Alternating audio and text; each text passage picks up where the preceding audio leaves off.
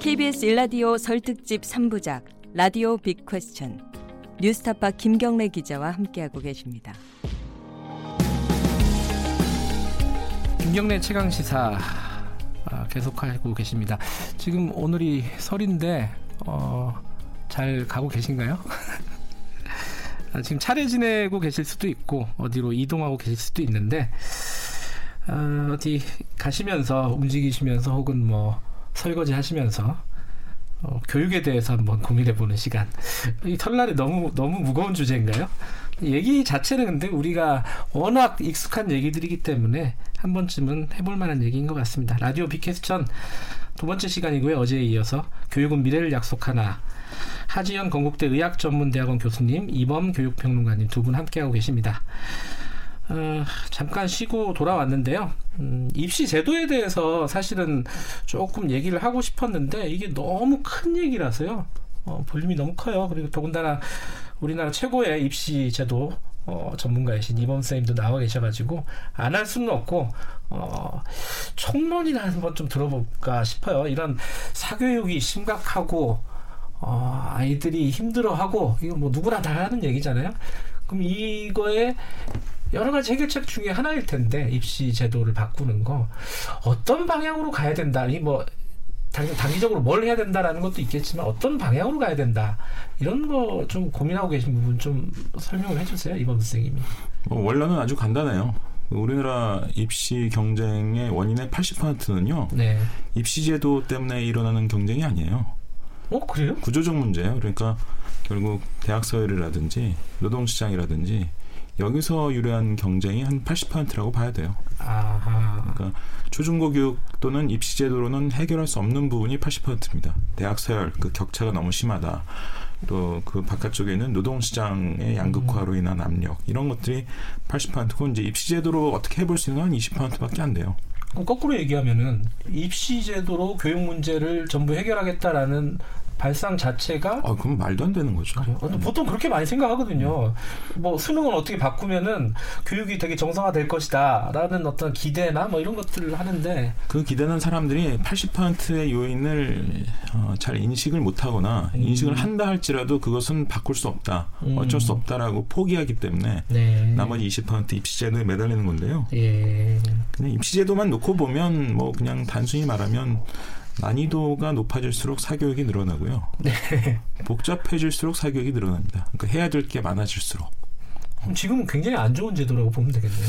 그렇죠. 이것도 해야 되고 저것도 해야 되고 그것도 해야 되고 동시에 여러 가지 것들을 하도록 요구하면 음. 부담과 사교육이 느는 건 틀림없죠. 근데 뭐 그래서 그건 개선을 해야 되는데 네.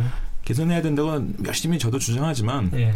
어쨌든 또 다른 한편에서 보면 그거는 20%의 요인 가지고 우리가 아웅다웅 아. 하고 있는 거죠. 예.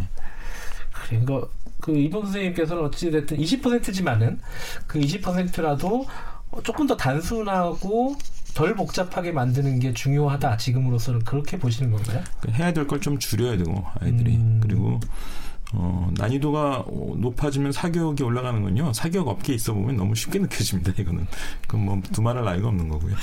아 근데 이게 또 그런 얘기 많이 하잖아요. 이 아이들 어차피 선발을 해야 되는 건데 이 변별력 이런 얘기 계속 하잖아요. 이게 중간에서 어떻게 어 뭐랄까 균형을 잡아야 될지 이게 참 고민일 것 같은데. 그러니까 우리나라가 OECD 35개국 중에서 대학 서열이 제일 심한 나라거든요. 예. 일본이 심하다고 하는데 우리보다 좀 덜해요. 실제로 아, 여러 가지 분석을 해보면 음. 일본 최고 대학 동경대일 것 같죠? 네. 근데 일본에서 노벨상 수상제 제일 많이 나온 데는 무슨 대학일 것 같아요? 글쎄요 아는 데가 뭐 와세다 뭐생 아시네요. 교토대요, 교토대. 교토대요? 네, 아. 경도대. 어. 그 일본에는 그 제국대라고 옛날에 불렸던 최상위 그 그러니까 우리로 치면 이제 거점 국립대죠. 아. 이 위상이 대단해요. 그래서 그렇군요. 우리 시험 서울대 남이 연고대가 아니고요. 서, 무슨 동경대가 물론 상징적으로 1등이긴 하지만 뭐 경도대 뭐 등등 그 음. 그 최상위 그 국립대들이 있어요. 그래서 우리와는 다른데 그래서 어, 그 문제를 이제 우리가 어떻게 해결할 것이냐는 네. 뭐 제가 요즘 여러 가지 안을 내놓고 이제 책도 좀 쓰고 있지만 네. 오늘 여기서 이제 한참 얘기할 건 아닌 것 같고 네. 하여튼 시급하게 뭐 정부가 단기적으로 해볼 수 있는 것 이런 걸좀 네. 해보자. 제가 요즘 학생부 종합전형 즉 학종에서 그 수상 실적 아, 예, 예. 교내 무슨 무슨 경시대 뭐 이런 거 되게 예. 많은데 그거를 좀 빼자 이런 음. 주장을 제가 강하게 하고 있는데 그게 외부 사교육 효과도 굉장히 큰 거고요. 실제로 어, 부작용이 제일 심한 부분이어서 그러면 이제 애들이 해야 되는 게 좀 줄어드는 효과가 있죠. 예. 하지원 선생님은 어, 뭐 교육 정책 전문가는 아니시지만은 예, 교육에 대해서 고민하시다 예, 보니까 그러니까 심리적인 예. 관점에서 보면은 과거에는 예. 부모님이 애가 공부를 하게 되면 큰애 때 했던 원칙들을 작은 애 때, 셋째 애때 똑같이 적용할 수 있었습니다. 왜냐하면 입시제도가 안정적이었어. 옛날 학력고사 세대라든지, 아, 예, 뭐 그렇죠. 옛날부터 예비고사, 본고사 세대는 20년 음. 가까이 같은 방식이었으니까. 네. 하물며 내가 공부했던 방법과 이 애를 할 때도 같은 방식일 수도 있었는데, 네. 지금은 하물며 저는 제 큰애 때 했던 방법이 4년 4년 차인데 전혀 네. 다른 세계가 좀 놓여져 있습니다. 네. 물론 큰 자녀가 차이, 둘이시군요. 그러니까. 예, 예, 네. 애가 둘인데 음. 그리고 저 자신도 끝없이 공부를 하지 않으면 매번 바뀌니까 그, 왜냐면 전 매년 고1, 고2짜리들이 계속 오니까 이 친구들이 무슨 공부를 해서 대학을 어떻게 준비하지 알려면은 입시도 바뀐 걸 내가 알아야 되거든요. 아, 자기 자녀 때문이 아니라 직업적으로라도 알아야 예, 되는 그 거군요. 그 과정 안에 제가 음. 그거가 모은 실제 내신 등급이라는 개념이라든지 그러니까 부모님들이 모르는 세대가 내신 등급 개념이라든지 학종, 학, 비교, 학생부 교과, 뭐 수시 정시에서 뭐가 논술이 어쩌고 이다 등시 등급 컷이 있다라는 단어들을 이해하는데 굉장히 오랜 시간 걸렸어요 저는. 네. 근데 부모님들이 그걸 한번 이해한 다음에 어 이런 거구나 한번 확 체득을 하면 그걸 다 가는 다음에 또 시켰으면 좋겠는데 계속 끝없이 바뀐단 말이에요. 음. 그러니까 이게 지금 제일 저는 안, 입시도 안정성이라는 부분들이 사실은 이범 선생님 말씀하신 80%의 구조적 문제가 있다면은 그 부분에도 불구하고 우리가 그나마 좀 견딜 수 있는 방법은 심리적 안정성이 필요한데 네. 입시 제도 자체가 상당히 굳건하게 안전 안 이거 바뀌지 않을 거라는 뭐 법적 근거도 필요하고요. 네. 이런 부분들이 되면 거기 어떻게 우린 적응을 합니다. 왜냐하면 100명이면 100명이 모두 만족할 수 있는 입지도 없다고 좀 봐요. 누군가는 불이익을 보고요. 누군가 이득을 보는데 문제는 이득을 본 사람 말을 하지 않습니다.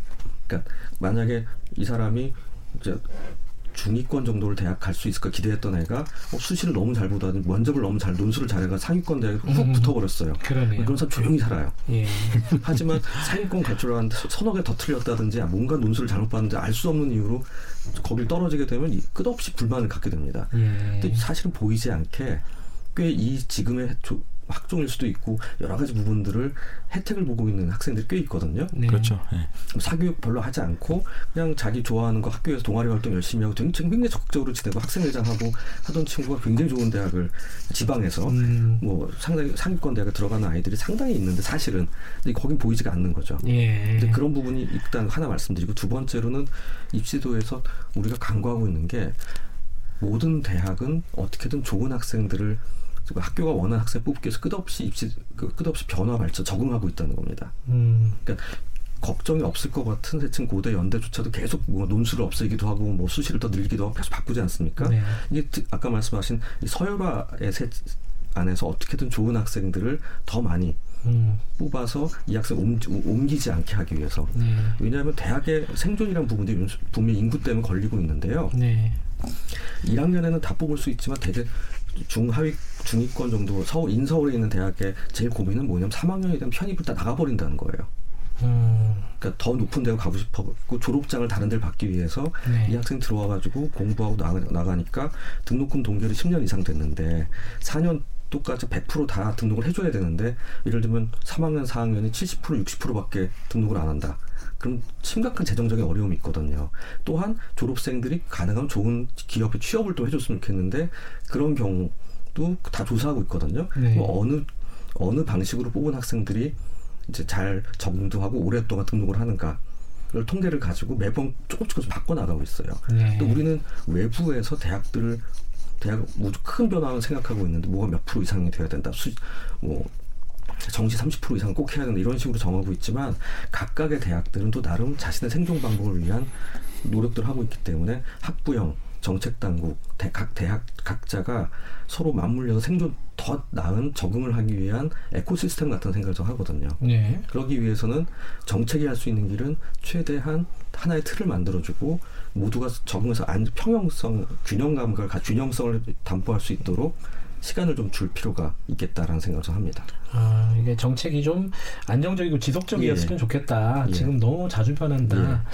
어, 그 뭐 입시 전문가로서는 그것, 그것도 하나의 어떤 음, 중요한 부분이죠. 그렇죠. 우리나라 네. 입시 문제점 중에 네. 계속 바뀌나 뭐 정권 바뀔 때만 네. 바뀌는 게 아니고요. 정권이 안 바뀌어도 또 바뀝니다.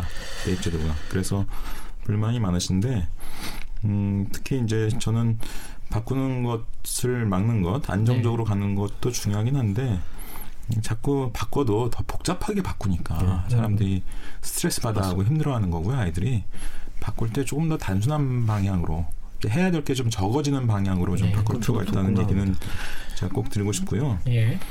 제가 사실은 학종과 관련해서 대표적인 비판자로 알려져 있는데 요즘 하도 학종이 욕을 많이 먹어가지고 하지원 선생님 말씀하신 걸 기회로 저도 좀 하고 싶은 얘기가 있는데 네, 하세요, 하세요. 학종이 그 뽑힌 결과만 놓고 보면요. 예. 서울 대비 지방, 강남 대비 강북 학생에게 유리해요. 예. 아, 그건 통계적으로 그렇게 나와요. 아하. 그 팩트를 확인해 보면 그렇게 나옵니다. 그러니까 결과의 평등이란 취지에서 보면 학종이 더 공정한 제도예요. 음흠.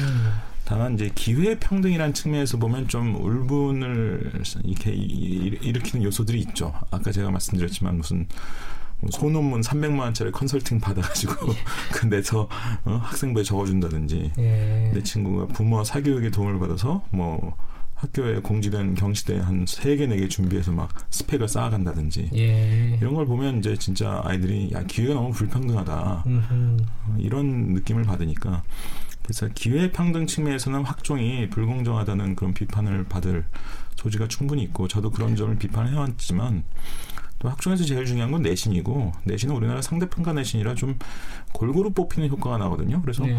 분명히 서울 대비 지방 그리고 강남 대비 강북 고소득층 대비 저소득층에 상대적으로 유리한 게 학종인 건 맞아요. 또 음. 그러니까 그런 양면을 좀 우리가 잘 들여다볼 필요가 있습니다. 이게 제가 이제 지금 거진 한1 시간 넘게 두 분과 얘기를 나눠보는데 두 분이 말씀하시는 스타일이 보니까 아 이게 옳은 거야라고 주장을 하지 않는 분들을 오셨네요. 이게 그러니까 이런 측면도 있고. 아 저도 백분 틀어나가거든요. 세게 주장해요. 이런 측면도 있고 저런 측면도 있고. 근데 저는 그게 좋은 것 같아요. 왜냐하면은 이 정답이라는 게 없잖아요. 이게. 뭐 교육 문제에서 어떤 사람이 말하는 게 뭐 정답이랄 게 뭐 있겠습니까? 여러 가지 생각을 들게 하고 어, 복잡하게 아, 이 우리 사회의 교육이란 뭔가, 공부란 뭔가 한 번쯤 되돌아보는 뭐 그 정도 시간이면은 충분하다라는 생각도 들고요. 예, 그, 그러니까 한편으로 좀 첨언하고 예, 싶은 거는 네. 이제 요때쯤 되면 이제 학교 각급 학교에 예. 플랜카드가 없습니다. 저희 우리 학교 애들이 몇 졸업생이 누가 몇 명 어디 몇 명 어디 몇 명 어디 몇 명 들어갔다. 아 고등학교에요? 예, 플랜카드가 아, 붙죠. 그런 게 요새도 붙어요. 예, 그렇습니다. 아, 그렇구나. 그리고 뭐 군단위 가면 이제 더 정말 붙기도 하고 누가 뭐 서울대 예. 들어갔다 뭐 이런. 근데 그러다 보니까 학교 교육 자체가 그걸 중심으로 서 있을 수밖에 없잖아요. 그렇죠. 그러니까 지향점이 그거니까 그리고 교장의 평가, 교장 선생님 평가, 교사의 평가, 학교에 대한 뭐 동, 통 동문들의 평가.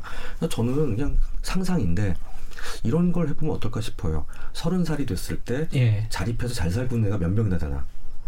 아, 그 조사하는데 돈이 너무 많이 들까 그러니까 예를 들면은 그런 식으로 자기 혼자 먹거리를 살면서 자기가 어떤 일을 하든 동네 정육점에서 일을 하던 자기가 그쪽만 가게를 하든 뭘 하든 예. 30세 정도가 됐을 때 우리 아이들은 굉장히 음. 문제 없이 네. 성인이 돼서 1인분의 삶을 살고 있어요. 그러니까 70% 이상이다. 라든지 뭐 이런 식의 것들이 플랜카드가 붙어주는 게 사실은 우리 부, 교육이 지향하는 바가 되어야 되지 않나라는 생각을 하는 거죠. 부모에게 내복 사준 비율 몇 퍼센트?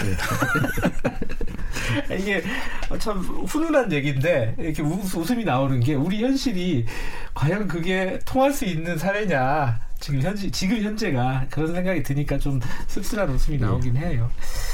이 사실 공부가 무엇인가 이런 걸로 좀 마무리를 해야 되는데 네. 그 전에 오늘 설이잖아요. 설이니까 어, 음악도 좀 듣고 그래야 되니까 두 분이 뭔가 이 힘들 때 들었던 음악 같은 거 노래 이런 거 좋아하시는 거 있으면 하나 말씀해 주시죠. 어, 이범 선생님 뭐 있으세요? 저는 과학고등학교를 나왔지만 한 1년간 교장 선생님하고 싸웠거든요. 학생 때요? 예. 아니 저는 약간 왜, 왜 고등학교 싸워요? 때 반체제 학생으로 찍혔었어요. 아니 정치적인 반체제가 아니라 네. 교장이 하라, 하라는 대로 안 했다고. 아 그래요? 그때 이제 Dire Straits의 Why Worry라는 곡을 Why Worry? 어. 어. 나중에 나나 무스쿠리가 불러서 유명해졌는데 네. Dire Straits. 그건 들어본 것 같은데. 예. 음, 그거를 굉장히 많이 들었었죠. 그 하지원 선생님은 어, 떤 노래가 떠오르세요? 갑자기 얘기하시니까 요새 유행하는 퀸 아, 얘기해도 요 네, 그렇죠. 뭐 그러면 언더 프레셔 같은 노래. 네, 맞네요. 오늘 주제에 딱 맞는 예. 노래군요. 알겠습니다. 둘 중에 어떤 노래가 나올지 모르겠지만은 나중에 PD가 틀어줄 겁니다. 마지막으로요. 예. 음, 마무리 겸해서 그런 얘기로 좀 마무리를 했으면 좋겠어요. 아, 이게 입시라는 것도 있고 사교육이라는 것도 있고 되게 부정적인 인식이 있는 단어들이잖아요. 우리 사회에서. 하지만 공부는 좀 양면성이 있는 것 같아요.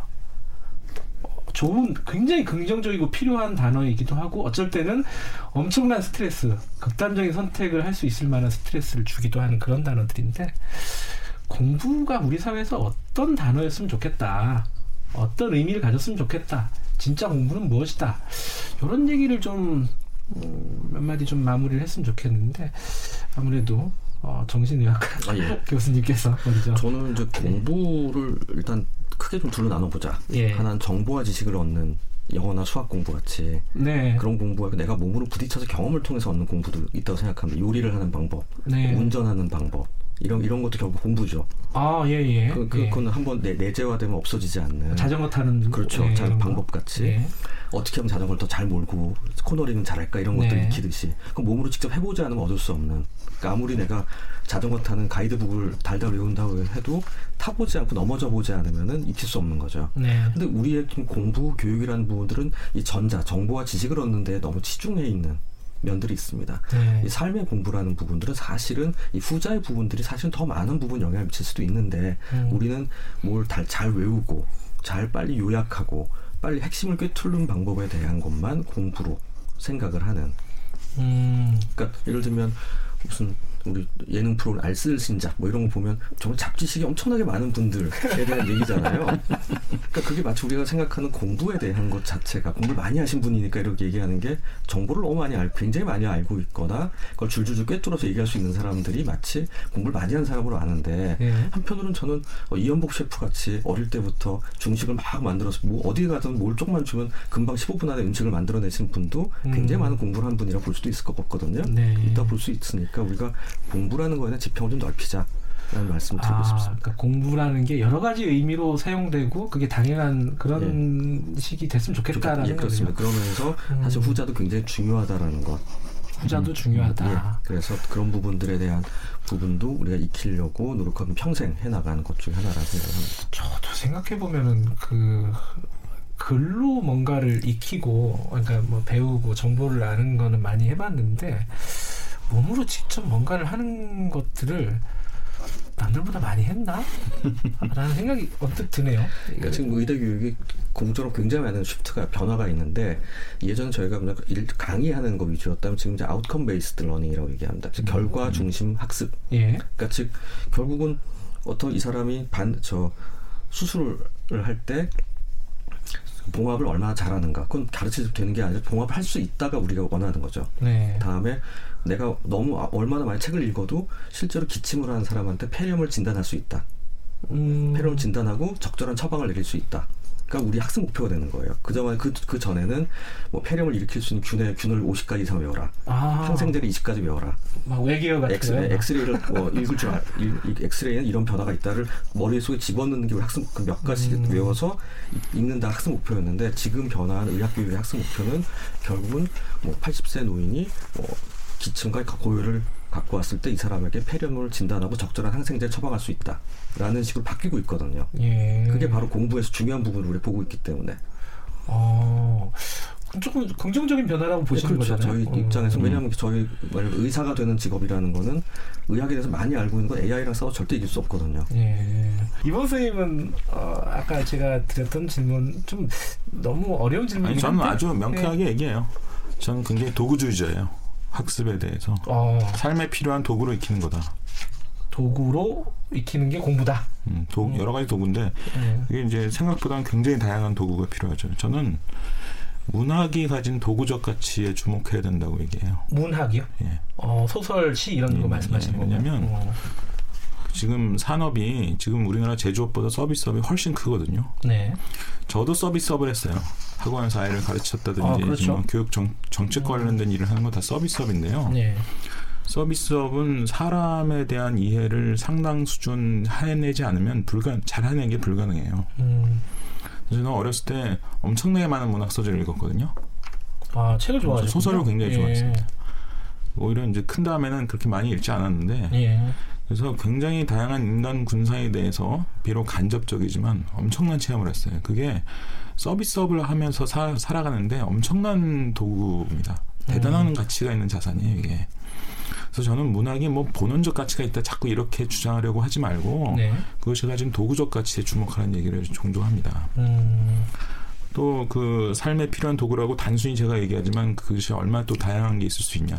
하지원 선생님도 아까 비슷한 말씀했지만 제가 아는 유명한 그 교육 전문가 중에 지금 20대 한 중후반 된 아들이 있는데요. 네. 얘가 고등학교 중퇴예요. 어, 그, 그래요? 그분 첫째 어. 아이가. 근데 지금 뭐라고 하냐면 한옥 기술자를 하고 있어요. 아하. 요즘 한옥 인기가 점점 좋아지잖아요. 예. 그리고 한옥은 자동화가 안 될 거 아니에요. 그렇겠죠. 알파고 할아버지가 와도 이게 자동화가 안 될 거 아닙니까? 그래서 굉장히 좋은 선택을 한 거죠. 그래서 음.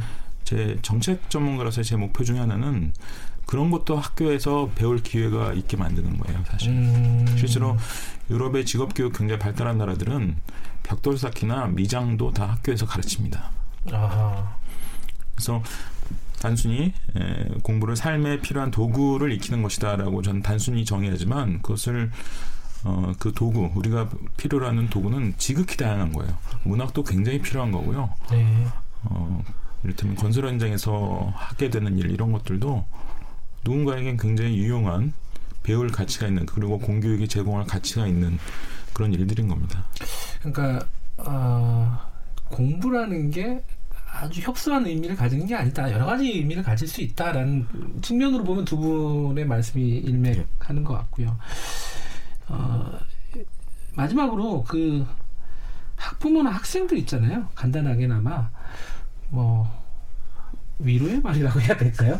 설인데 이 저는 약간 학생들 보면은 이렇게 출근할 때나 이럴 때 중고등학생들 지나가는 애들 보면 짠해요. 막 이렇게 웃고 떠들고 막 지나다니는데 내 학교 다닐 때 생각해 보면은 애들 얼마나 힘들까 스트레스가 얼마나 많을까라는 생각이 언뜻 언뜻 들어가고 좀 짠하기도 하고 그런데 어, 부모님이나 학생들이나 뭐 어느 쪽도 괜찮은데 어, 해주고 싶은 말씀이 있으시면은 설을 맞아서 예 저는 어, 물론 이제 대부분의 정말 1등, 2등을 제외한 나머지 학생들이 항상 갖는 고민, 부모들이 갖는 고민의 네. 고민과 불안을 생각하는데 18살 때까지는 지금 볼 때는 19, 20 정도까지는 이 공부라는 재능이 제일 탁월한 자신을 평가하는 것으로 이제 그렇지만. 네. 우리가 인생을 이제 80년, 85년을 살아가야만 되는 이 세계에서는 전혀 그러니까 그게 점점 뒤로 밀리게 되는 음. 그리고 그냥 우리가 살아가면서 갖게 되는 수많은 재능과 수많은 삶의 요소 중에 그냥 하나일 뿐이다. 네. 라는 말씀을 드리고 싶어요.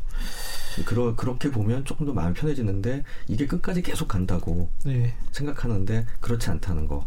근데 그런 부분들은 아주 그것만 가지고 사는 분들은 사실은 우리 사회 전체에서 아주 소수. 네. 뭐 연구를 하시거나 뭐 교직을 하시거나 하는 이런 분들을 제외하고는 대부분 그 재능을 별로 쓸 일은 없는 음. 부분이 될 테니까 그러니까 걱정하지 말라는 게 아니라 그런 부분 너무 좌절하거나 하지 말자.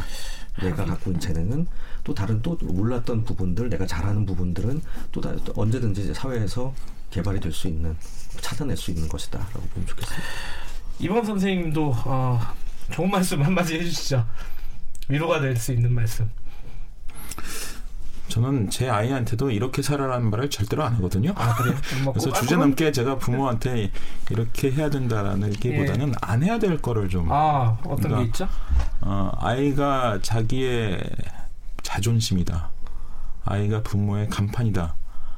그렇게 아. 생각하고 있지 않은지 주의해서 보시길 바래요. 그러니까 반려동물은 끝까지 자기가 보호해야 되지만 애는 끝까지 보호할 수 있는 존재가 아니잖아요. 언젠가 네. 성이 되고 독립된 인격체가 될 텐데 스카이캐슬에도 보면 내가 나이가 50이 넘었는데 언제까지 엄마 뜻대로 살아야 되냐 뭐 이, 이 문제가 이제 나오고 있잖아요. 네. 그래서 결국 아이가 나의 간판 또는 자존심으로 인지 인식되고 있지 않은지 여기에 대해서 좀 명절을 맞아서 한번 다시 한번 생각해 보시길 바래요. 알겠습니다. 절대로 네. 그 가족들 모인 자리에서 그 안 해야 되는 거 아시죠? 언제 결혼할 거냐, 언제 취직할 거냐, 그리고 애들한테 몇 등이냐, 공부 잘하냐, 공부 잘하냐, 뭐 묻지 마시기 바랍니다. 예. 자 오늘 절대 그거 묻지 말아주시고요. 아 하정 선생님, 예, 그리고 이범 선생님 두 분 다 감사드립니다. 예, 즐거운 시간이었습니다. 예, 설에 이렇게 나와주셔가지고요. 자 노래는 어, Under Pressure로. 자, 오늘 두 분과 얘기 나눠봤고요. 즐거웠습니다. 그리고 내일은요, 어, 설 특집 3부작 라디오 Big Question 마지막 시간이고요. 사랑은 해답이 될까? 와, 더 엄청난 주제네요. 남은 설 연휴 잘 보내시기 바라고요. 저는 뉴스타파 기자 김경래였고요. 김경래 시간시사 내일 아침 7시 25분 다시 돌아오겠습니다.